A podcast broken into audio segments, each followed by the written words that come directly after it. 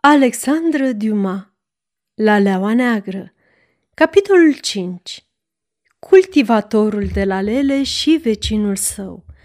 În timp ce burghezii din Haga ciopârțeau cadavrele lui Jean și Cornei Duvit, iar Wilhelm de Orania, după ce se convinsese că acei doi dușmani ai săi sunt morți, mergea la galop pe drumul spre Leida, urmat de colonelul Van Deken – cel în care își pierduse în bună măsură încrederea pe care i-o încredințase până acum. Craig, credinciosul servitor, călare la rândul său pe un cal bun, gonea pe străzile străjuite de arbori, care duceau afară din oraș, fără să aibă nici cea mai mică idee despre îngrozitoarele evenimente petrecute după plecarea sa. Imediat ce se simți în siguranță, pentru a nu trezi bănuieli, el lăsă calul într-un grajd și își continuă liniștit călătoria până în Dordrecht, pe un vas, trecând cu abilitate prin scurtături formate de brațele sinuoase ale fluviului, care îmbrățișau insulele mărginite de sălcii, de trestii și de ierburi, pe care vite grase pășteau în tihnă. Crec, recunoscut de la distanță Dordrechtul, un oraș vesel, așezat la poalele unei coline, al cărei vârf era străjuit de nori. Văzu frumoasele case roșii cu dungi albe, care își scăldau în apă temeliile de cărămidă, având la balcoanele deschise spre fluviu covoare de mătase, împodobite cu flori de aur, minunății aduse din India și din China. În apropierea acestora se zăreau undițe mari, gata să prindă țiparii lacomi, atrași în preajma caselor de resturile aluncate zilnic în apă de bucătărese. Din embarcațiunea sa, Crec zări la poalele dealului, printre morile de vânt, casa albă, trandafirie, destinația călătoriei sale. Vârfurile acoperișului ei se pierdeau în frunzișul gălbui al unui șir de plopi, în timp ce casa se contura pe fundalul întunecat al unei păduri de ulmi uriași. Părea așezată față de soare într-un con care permitea razelor aurii să pătrundă aici în fiecare dimineață și până târziu spre seară.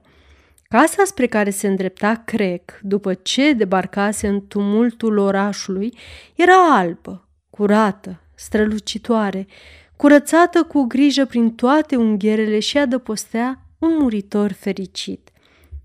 Acest fericit muritor, o adevărată raritate, era doctorul Van Berl, finul Cornei, care locuia acolo încă din copilărie.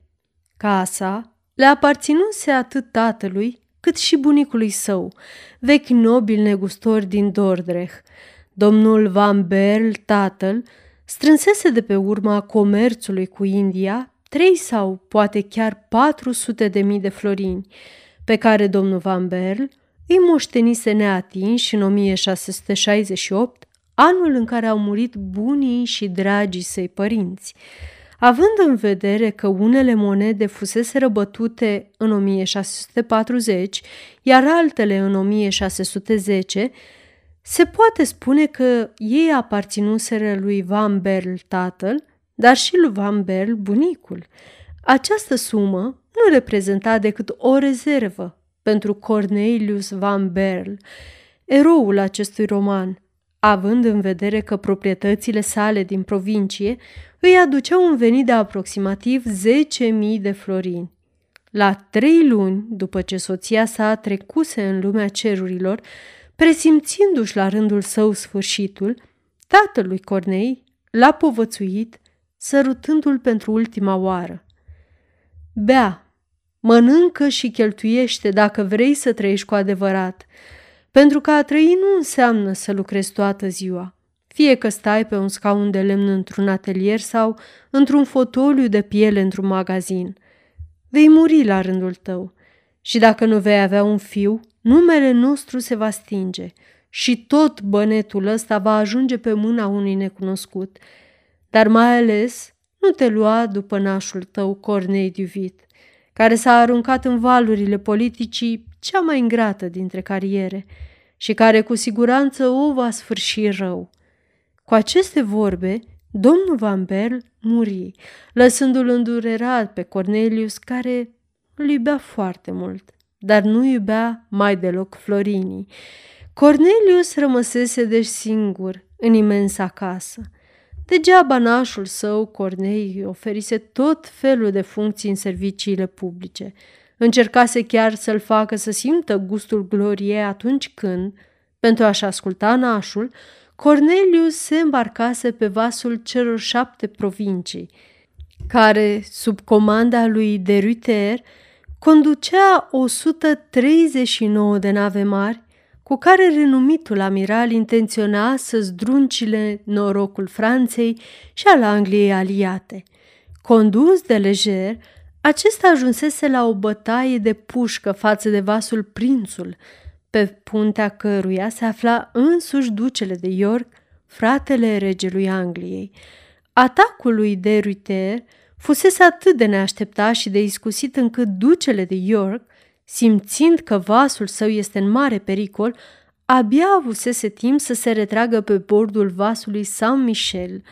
După ce Cornelius a văzut vasul Saint-Michel distrus de ghiulelele olandeze, iar vasul contelui de Saint-Wick explodând și pe cei 400 de marinari pierind uciși de valuri sau de foc, după ce alte 20 de vase fusese distruse, 3000 de oameni omorâți, iar alți 5000 răniți, nu putu să se pronunțe a cui a fost victoria.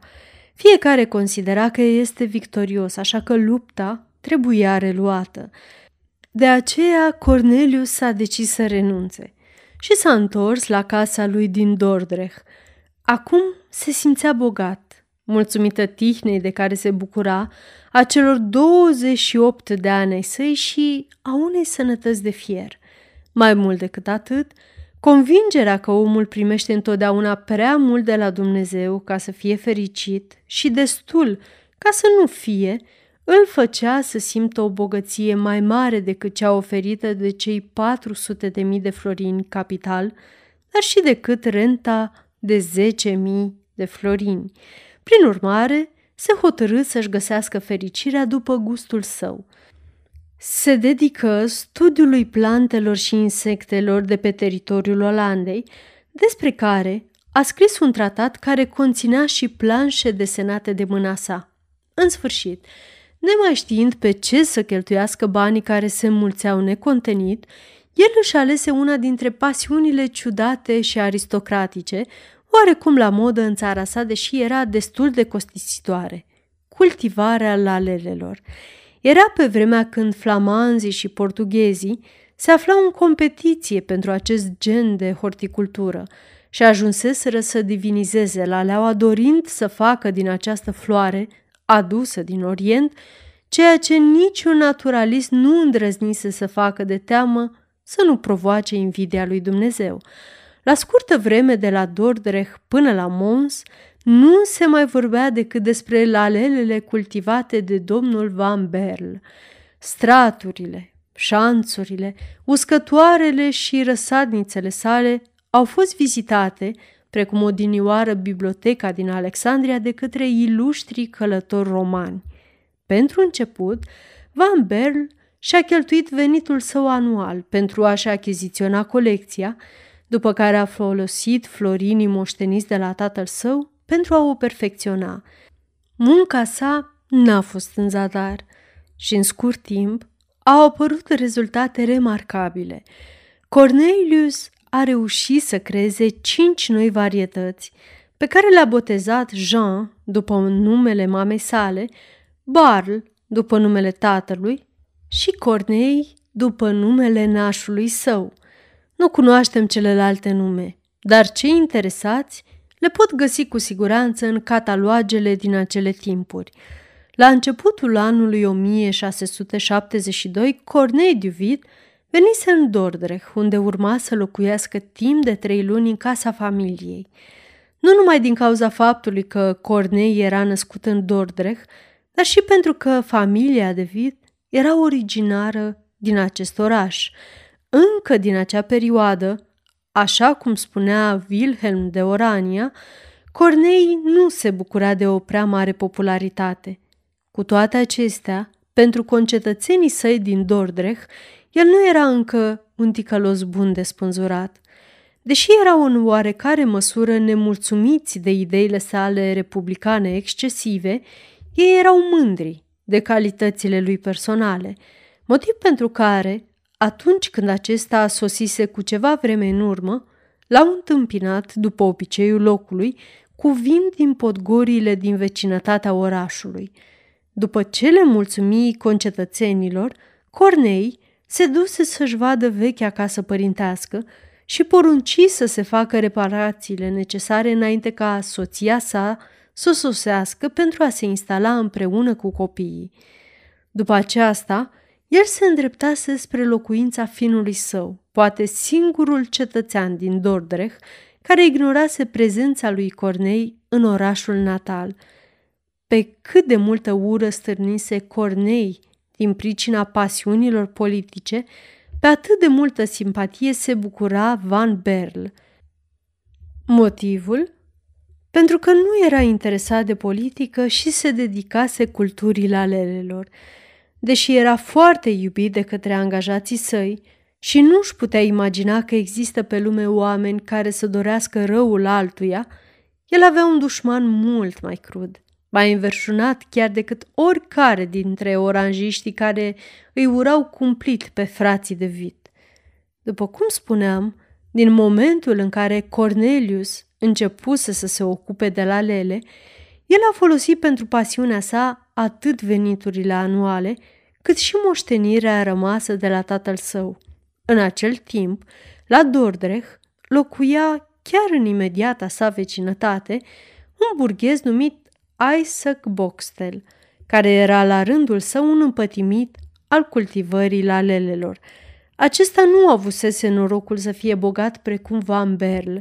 A reușit totuși, cu multă greutate, dar și cu grijă și răbdare, să-și facă o grădină potrivită pentru cultura acestor flori în preajma casei sale din Dordrecht. El a amenajat terenul după toate rețetele și prescripțiile indicate și a oferit straturilor exact atâta căldură cât cereau manualele specializate în grădinărit. Isaac potrivea la zecime de grad temperatura serei sale, cunoștea viteza vântului și îl lăsa să pătrundă doar atât cât să asigure balansul optim al tulpinilor de la lele. Florile sale erau frumoase, chiar căutate, mai mulți amatori veniseră să viziteze culturile sale de la Lele. El reușise chiar să lanseze o lalea care îi purta numele. Aceasta străbătuse un drum glorios, traversase Franța, apoi Spania și ajunsese chiar și în Portugalia, unde regele Don Alfons al VI-lea, alungat de Lisabona, se retrăsese în insula Terceira, unde se ocupa de cultivarea lalelelor, el însuși a spus despre Laleaua Boxtel. Nu era. Iată însă că după ce acordase o lungă perioadă de timp studiilor sale în domeniul florilor, Cornelius Van Berl a fost cuprins dintr-o dată, la rândul său, de pasiunea cultivării lalelelor. El amenaja casa sa din Dordrecht în acest scop, ridicând un etaj suplimentar uneia dintre clădirile aflate în curtea care, așa cum spuneam, era vecină cu a lui Boxtel. Noua construcție oferea o jumătate de grad în plus pentru culturile sale, dar scădea cu jumătate de grad temperatura din seara lui Boxtel, fără a mai socoti faptul că era un paravan în fața vântului – și strica toate calculele făcute de acesta pentru întreținerea în condiții optime a culturilor de la lele. În ochii lui Boxtel, această nouă construcție nu însemna la început mare lucru, el fiind convins că Van Berl nu era decât un pictor, adică un soi de țicnit care se chinuiește să reproducă pe pânză minunile naturii, desfigurându-le. Așa că dacă pictorul decisese să-și ridice atelierul cu un etaj mai sus pentru a avea lumină mai bună, nu era nicio problemă. La urma urmelor, era dreptul lui. Domnul Van Bell era pictor, iar domnul Boxtel cultivator de lalele. pictorul avea nevoie de lumină și lua jumătate de grad din cultura serelor domnului Boxtel. Oricum, legea era de partea lui Van Berl, iar Boxtel descoperise că prea mult soare dăunează la lelelor și că aceste flori cresc mult mai bine și se colorează mult mai frumos în soarele blând al dimineții sau al după amiezei, decât în bătaia soarelui puternic de la miezul zilei. Așa că s-ar putea spune că era aproape recunoscător lui Cornelius Van Berl pentru faptul că îi construise gratuit un paravan în fața razelor soarelui, deși se putea spune că tot ceea ce spera Boxtel cu privire la vecinul său Van Berl nu era chiar întreaga expresie a gândurilor sale.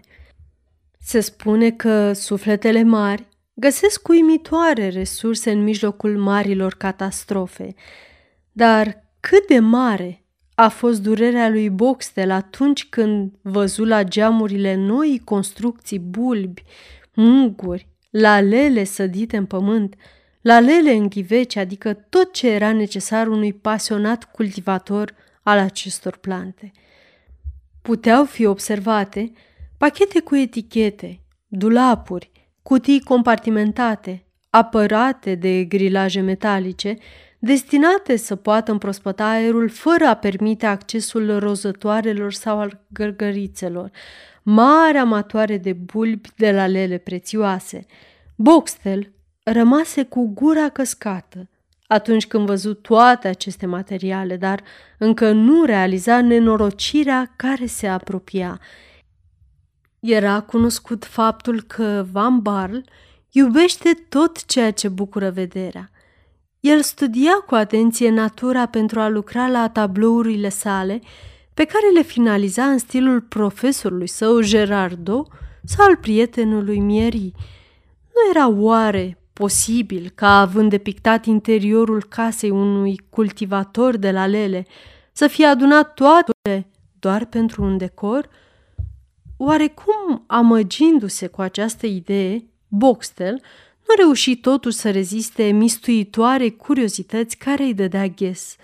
Odată cu lăsarea întunericului, el sprijini o scară de zidul care despărțea grădina sa de cea a vecinului Van Barl și constată că un enorm careu de pământ, până atunci acoperit de tot soiul de plante, fusese mutat și amestecat cu noroi de râu, fusese așezat în straturi de pământ cu resturi vegetale, procedeu folosit mai ales pentru a crea condiții optime pentru cultura lalelelor. Borduri de gazon erau așezate în jurul straturilor pentru a împiedica surparea acestora. Mai mult decât atât, straturile erau așezate în așa fel încât să primească razele soarelui la răsărit și la apus, aveau parte de umbra necesară pentru a nu fi expuse din plin razelor soarelui la prânz, apă din belșug și expunere către sud-est. Ce să o mai lungim? Condiții ideale nu numai pentru a reuși, dar și pentru a progresa. Nu rămânea nicio urmă de îndoială că Van Berl devenise cultivator de la lele. Imediat, Boxtel a avut în minte imaginea acestui savant cu un capital de 400 de mii de florini, cu o rentă de 10.000 de florini, folosindu-și resursele financiare și inteligența pentru cultura alelelor pe scară largă. Succesul vecinului său, pe care abia îl întrezărea, îi producea o invidie dureroasă încât mâinile îi se lăsaseră moi de-a lungul trupului. Genunchii își pierduseră vlaga și, disperat, alunecă de pe scară. Deci, nu pentru picta la lelele, ci pentru cultivat la lelele, îi lua Van Berl o jumătate de grad din temperatura la lelelor sale. Așadar, Van Berl urma să beneficieze de cea mai grozavă dintre expunerile la soare și, în afară de asta, de o cameră încăpătoare, pentru cultivarea mugurilor și a bulbilor, o încăpere luminoasă, aerisită, lux inaccesibil lui Boxtel, care fusese silit să renunțe în acest scop la propriul său dormitor. Mai mult, pentru ca respirația sa să nu dăuneze bulbilor și răsadurilor, se resemnase și transformase podul în dormitor. În acest fel, Boxtel urma să aibă la doi pași de el un rival, un concurent, poate chiar un învingător. Și acest rival nu era un oarecine, ci finul domnului Cornei Duvit, adică o persoană foarte cunoscută. Într-adevăr, ce s-ar fi întâmplat dacă Van Berl ar fi obținut o nouă varietate de lalea pe care ar fi putut să o boteze Jean de Vid după ce dăduse uneia numele de Cornei. Cu siguranță Boxtel s-ar fi sufocat de ciudă. În presimțirile sale negre, Boxtel ghicea ce avea să-i se întâmple și petrecu cea mai îngrozitoare noapte care se poate imagina. Sfârșitul capitolului 5